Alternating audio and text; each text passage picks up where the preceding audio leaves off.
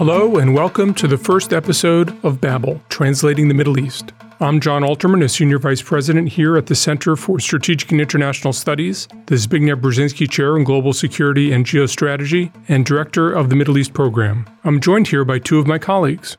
I'm Amber Atteridge, Associate Director of the Middle East Program at CSIS. And I'm Will Todman, Associate Fellow, also with the Middle East Program. Here on Babel, we take you beyond the headlines to discuss what's really happening in the Middle East and North Africa. We feature regional experts who can explain what's going on, provide context on pivotal developments, and highlight trends you may have missed. Each episode will have three parts. In our deep dive, I talk with a regional expert to explore what's going on beneath the surface of critical issues. Then, the three of us discuss a recent development in the region that may not have got the attention it's deserved. We close each episode with what we call a meze, a bite sized story from the region that touches on an underreported trend. In this episode, Jon talks with Ambassador Bill Burns about the role of the United States in the Middle East.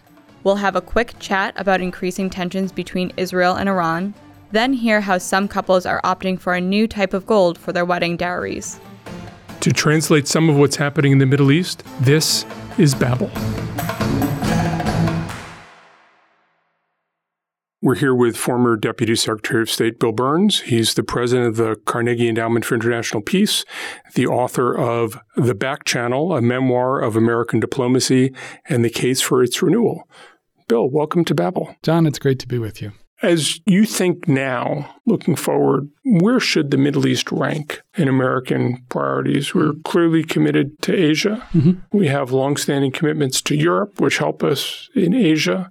We have our own hemisphere. As we get more self sufficiency in energy, how should we think about the Middle East in the broader scheme of things? I think the honest answer is that, you know, the Middle East ought not objectively to rank at the top of our geopolitical priorities in the way that for, you know, a number of decades it has, whether it was through crises that were forced upon us or that we stumbled into, the realities of a much higher level of energy dependence for the United States. So for all those reasons, it seems to me that we need to shift the terms of our engagement with the Middle East. Now, that's different than disengaging from the Middle East. I think it would be foolish to think that that's either possible or desirable. I mean, Gulf hydrocarbons still is important to the global economy, even if it's not as crucial to the U.S. economy as it was three or four decades ago. The danger of conflict in the Middle East spilling over you know, was made readily apparent, and the refugee crisis that Europeans have grappled with since the civil war in Syria, and lots of other unrest began across the Middle East, and you know, given a different kind of insecurity in Africa as well. So we don't we don't have the luxury of neglecting the Middle East, but you know, we also have to be careful about how we change the terms of our engagement and move away. It seems to me anyway from what became after 9 11 an over militarized approach with overemphasis, in my view, on the military tools at our disposal and sometimes treating diplomacy or even a focus on the gradual modernization of a lot of Arab societies and human rights issues as kind of afterthoughts as well. I do not mean to suggest that there's a, a neat or easy prescription for American strategy in the Middle East. The dysfunctions of that part of the world, I think, are going to continue for some time. I think we need to be more careful about how we balance our tools, how we try to connect our approach to short term problems and crises against a long range vision of that region. For example, it still seems to me that you know you're not going to have any semblance of stability or a stable regional order in the Middle East unless Saudis and Iranians at some point don't trust one another. They're still going to be competitors and rivals, but begin to accept that there's certain basic rules of the road that are in both of their interests to play. Let me push forward to 2011, another mm-hmm. really searing experience in, in your professional career and mine. Suddenly, all these things that seem certain weren't certain very much. And you have a very interesting passage where you talked about how the Arab order in early 2011 was still one that had the United States as its principal frame of reference. They were accustomed to America's centrality in their world, schizophrenic in their simultaneous resentments and expectations of American influence. They continually exaggerated our ability to affect events, and we did the same. As you think back of your career, not only in the Middle East, but more broadly, how do we need to right size our ambitions? Hmm. How do we figure out if we're taking the right size bite, too big, too small?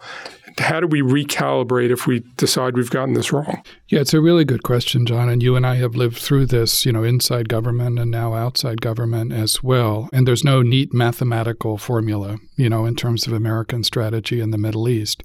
But I think it does involve a kind of very careful balance between understanding those moments when American power can be implied, you know, in a very useful and effective way, and the limits of our agency in a part of the world that suffers from not only local dysfunctions, you know, the gap identified, you know, almost 20 years ago now in the Arab Human Development Reports in opportunity, whether it's educational, women's rights, economic opportunity as well, locally, regional rivalries, unresolved regional conflicts, and then the actions of a lot of external players who are trying to settle scores through some of those regional rivalries as well. So, you know, Middle East is always a you know land that where pessimists feel right at home because they rarely lack for either company or validation. Having said that, if you look at some specific examples, you know, when I worked as a relatively young diplomat for Secretary of State Baker in the George H.W. Bush administration, this was a moment when American power and influence in the Middle East was at its zenith. Cold War had ended, Soviet Union was in the process of collapsing. People were focused on American power. And I remember the genuine willingness to take risks and seize the moment that, you know, led up to Desert Storm, the expulsion of Saddam Hussein's Iraq from Kuwait and their occupation of Kuwait. But then the recognition on the part of President George H.W. Bush and Baker and Scowcroft and those around him that there were also limits to our agency. And so I remember Baker saying on the afternoon that President Bush decided not to pursue Iraqi forces who were then fleeing pell mell out of Kuwait back toward Baghdad because I think they rightly concluded that that would break the coalition that we had put together, because the purpose of that coalition was to expel the Iraqis from Kuwait, not to overthrow Saddam. It would have given us a really complicated inheritance on the day after Saddam was overthrown and, you know, his, his military was defeated in Iraq as well as in Kuwait.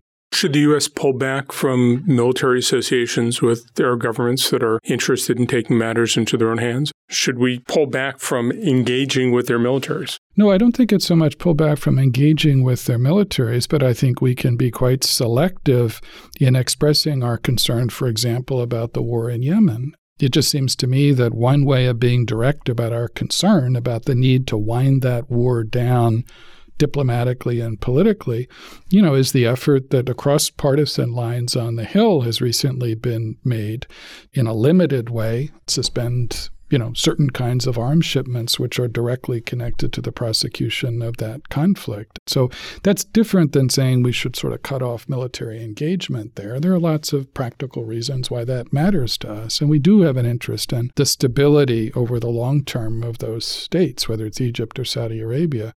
President Sisi, at, at, one point in his still rising political career, told me he was talking to uh, a U.S. Secretary of Defense, and he said he keeps asking me things I can't do, and he knows I can't do, and I keep asking him things I know he can't do. Does that pattern, is that just normal? People should know where we are, or are there ways we can say things that actually do push our allies and partners Oh, I think there are. I mean, again, I mean, we always have to be mindful of the limits of our agency. You know, there are, you know, different leaderships in the Middle East. If you go back, you know, to Hosni Mubarak's Egypt, you know, I remember the conversations President Obama would have with him, and then, you know, lesser officials like me would have with him. And, you know, his fundamental view is that we just didn't understand Egypt. We didn't understand the importance of his leadership and of, you know, a tough, disciplined approach to maintaining order in Egypt. We thought he was wrong that he was too slow to react to the building pressures in Egypt for change and the resentment of corruption and the resentment of the reality that while, as you know, Jon, the Egyptian economy had grown at something like 7% a year for a decade before the revolution in 2011 that the benefits of that weren't widely shared. It was a tiny circle of people, some of them closely connected to the president, um, who were benefiting from that. He thought we were naive about what it takes uh, to maintain order in a complicated Arab society. And we thought that, you know, he was offering too little too late to what were mounting pressures as well. So you're inevitably going to have those kind of complications. And we and may both have been right. Other. We may both have been right. You've negotiated with Libyans, you've negotiated with Iranians, you got both of them to do pretty remarkable things. You don't seem like a very menacing person, but you mm. talk a lot about hard nosed. I've often heard you talk about sort of providing people with different gates to walk through. Did that involve threats? Did that involve, when you talked with Gaddafi, when you talked to the Iranians, did you also convey not only here's a positive pathway, but here's how things could get much, much worse for you? Sure. Well, we had just posed an object lesson in Afghanistan um, with what the U.S. military and intelligence agency um, had accomplished there in overthrowing the Taliban. And so that kind of spoke for itself in terms of, you know, what was behind curtain A, an intensification of economic pressure, of political isolation, which I think he understood. And what we made clear in defining what was behind curtain B, in a sense, was that this wasn't about regime change, but it was about fundamental, measurable changes in behavior. And that's what we insisted on. What do we need to start doing differently to engage with a world with much more empowered non state actors, mm-hmm. be they benign or malign. How do we have to think about that much more complicated and much more decentralized world. Right. Um, and that's a place where the State Department, like lots of institutions and the American government, need to adapt to a different kind of world. That doesn't mean that states and governments don't matter. Of course they do, particularly in the Middle East in some ways. It doesn't mean that the basic tools of effective diplomats don't matter because to navigate the complicated world of the Middle East. You need language facility, you need an understanding of history, you need an understanding of the societies that you're, you know, trying to understand, report on, navigate in the pursuit of American interests as well. But on top of that, then, I think you also need a facility and understanding how you can mobilize different governments against, you know, particularly malign non state actors, whether it was in the case of ISIS and the caliphate that it established, and then building a genuine regional international coalition against that. All the different tools that you need to uh, apply, some in social media, which you've never done particularly well as a government, in sort of the conflict of ideas. Some of it is in terrorism finance and being able to identify and then block the movement of funds to different groups. Some of it is addressing those core dysfunctions as well, you know, out of which extremist groups in the Sunni Arab world or outside it all too easily emerge. And I think we're we tend historically, both in the State Department and more widely in the US government, to be blind, you know, or not to give high enough priority to some of those, you know, deeper dysfunctions that, you know, unless they're addressed and unless you're honest with leaderships about your concerns about that, you know, what happens is those societies become brittle and break. So there's always an argument, given all the other things that we have on an agenda with a complicated authoritarian country, counterterrorism, cooperation, or this or that, to put some of those issues of, you know, human dignity, of economic and political opportunity very low on the list. And the argument is that that would just complicate all of these other priorities. And to some extent, it does. But the problem is, I always think that's an investment in a healthier society and a healthier relationship over time, in more reliable partners over time. It's not going to happen overnight. It's not going to happen oftentimes at the pace that Americans would like to see. But steadily pushing in that direction, I think, is a, is a mark of smart, longer term diplomacy. Thanks very much for your time today. I Appreciate it. My pleasure, Jon. It's great to be with you. Next up, we connect this conversation with what's happening today. So, guys, what'd you think? I thought the most interesting thing that Ambassador Burns said was that the United States should engage more selectively in the Middle East. And I think that's something we're already seeing under this administration. And one of the consequences of this is that regional powers are starting to act more unilaterally to secure their own interests. We've seen a recent spike in tensions between Israel and Iran. And as we know, there's been a lot of increased tension between the United States and Iran as well. Israel has increased its strikes on Iranian or Iranian backed targets in Syria, Iraq, and in Lebanon in the recent weeks. I feel like a lot's been happening there. Um, well, can you kind of give us a breakdown? Sure. So, in some ways, this isn't new. I think Israeli Iranian tensions um, have been going on for years, and there have been hundreds of Israeli strikes against Iranian assets and its partners in, in Syria during the conflict. But what is new is is that this campaign is broadening now. So we've seen strikes on uh, in in Iraq since mid July and these have been attributed to to Israel.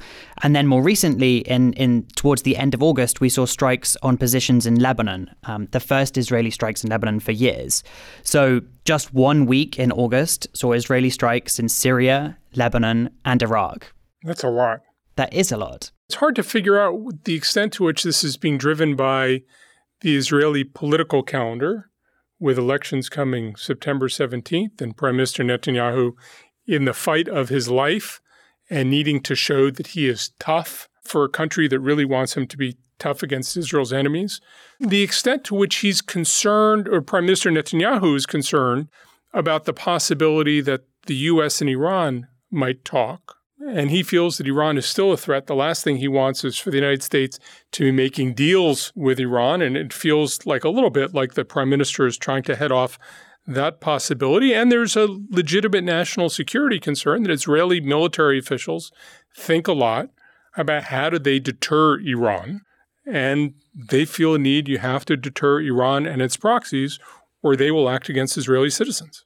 I think deterrence is all well and good, but with this type of escalation, you can really see how someone could misstep. I mean, I think it's a concern we've had about the tensions between, again, the United States and Iran, but with all these strikes, I'm really concerned what's going to happen if Israel misreads or Iran misreads a signal. And we saw the first bit of retaliation in very early September.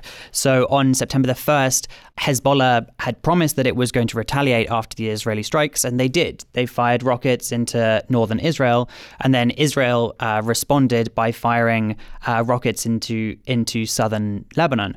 And so that was the first exchange of fire across the Israeli Lebanese border since Hezbollah and Israel fought the, the month long war in, in 2006. So I think this is, this is a significant escalation. But at the same time, I, I, get a sense of caution that Israelis understand what a war would look like for citizens all over Israel, not just in the north, as, as the range of Hezbollah's missiles and rockets has increased along with their accuracy. I think we've also realized that, that Hezbollah realizes just how costly a war would be in a way, when I've been in Lebanon and spoken to people, and when I've been in Israel and spoken to people, it feels like everybody feels a war is inevitable. Nobody feels a war is helpful right now. Whether that gets us through the winter, the spring, and beyond, or whether we have a mistake, a miscalculation that provokes it, is unclear. My instinct is that we're not currently on the brink of war. My instinct is everybody's trying to exercise some caution, yelling a lot, but being cautious not to invite a war now because of a sense that not only would a war be costly, but a war might better be fought later rather than now. But we still see Iran kind of taking these steps forward, you know, as it tends to do through supporting its proxies or through ratcheting up tensions. So there are recent reports that Iran is building a really large base in eastern Syria that could house, well, I think you told me about this, thousands of fighters. Is that right? Yeah, yeah, definitely. So Iran is definitely continuing to invest in its proxies and, and partners in Syria, in Iraq, and in Lebanon. But this could be related to their negotiating strategy. I right? think Iran is very conscious of the weakness. On the one hand, they want to start things they can trade away. And on the other hand, when they're negotiating, they want to be negotiating where they have leverage rather than from a position of weakness.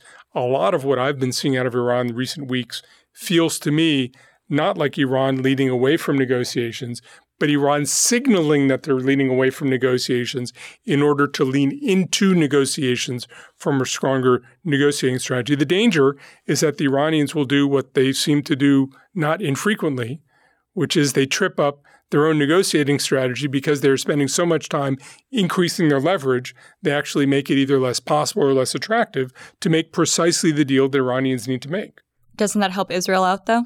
If that's the way it plays out, it does, but this could play out in any number of ways. Is the Iran Israel war starting? No, I mean I think we'll see more of this, right? I think Israel now feels it has the freedom to to operate more broadly across the region, and I think it's shown it's prepared to do so and will continue to do so when it when it feels uh, threatened. But whether that means that some kind of more hot war between them breaks out, I, I think I agree with Jon. I, I think that we're a way off from that. All right, I think that's all we have time for today. Thanks so much. Up next, a meze about Russian gold.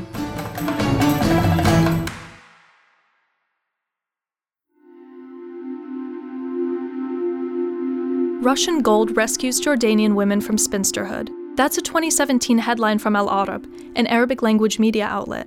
The price of the required dowry of jewelry, or the shebka, is rising beyond the reach of many young men in the Middle East. Couples are turning to gilded copper, also known as Russian gold, to allow weddings to proceed while keeping up appearances. You can't tell the difference between real gold and Russian gold. You can buy a few pieces of gold and mix it with Russian gold, and you can't tell the difference at all. You've seen it before. It's the kind of gold plated jewelry that tarnishes after just a few wears. Years ago, people in Egypt, Jordan, and Palestine were alarmed by Russian gold. They saw it as a trick to hoodwink brides into marriage without securing the wealth that would cushion them in case of divorce. Now, Russian gold helps solve a problem. A shebka's value fluctuates based on the economic status of each couple, but the typical set includes 1 to 2 ounces of gold and costs a couple thousand dollars. In Egypt, where the average monthly income is 3,000 Egyptian pounds, or about $167, the shebka is a big investment. Those who had been saving for years were especially hard hit by a currency devaluation, which caused the price of an ounce of gold to surge from 9,150 Egyptian pounds in 2015 to 22,000 Egyptian pounds in 2018. That meant that the value of Egypt's currency was more than halved in just a few years.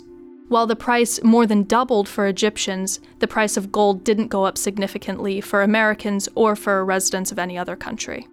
Stories of engagements called off due to wedding costs have sparked campaigns to end the Shebka requirement altogether. Salah and Dunya will get married without a bride price or dowry.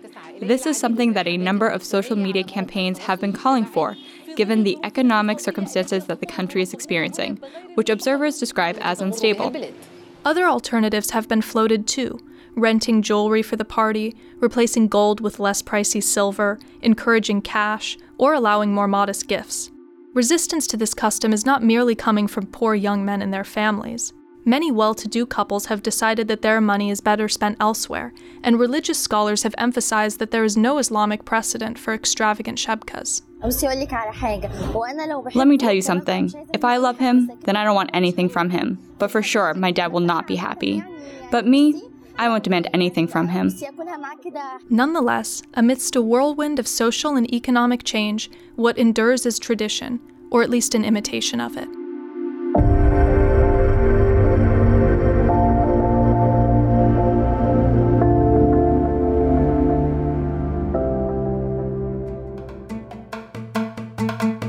Thanks for listening to Babel. If you enjoyed this episode, please subscribe to the podcast on iTunes or Spotify or wherever you listen to podcasts.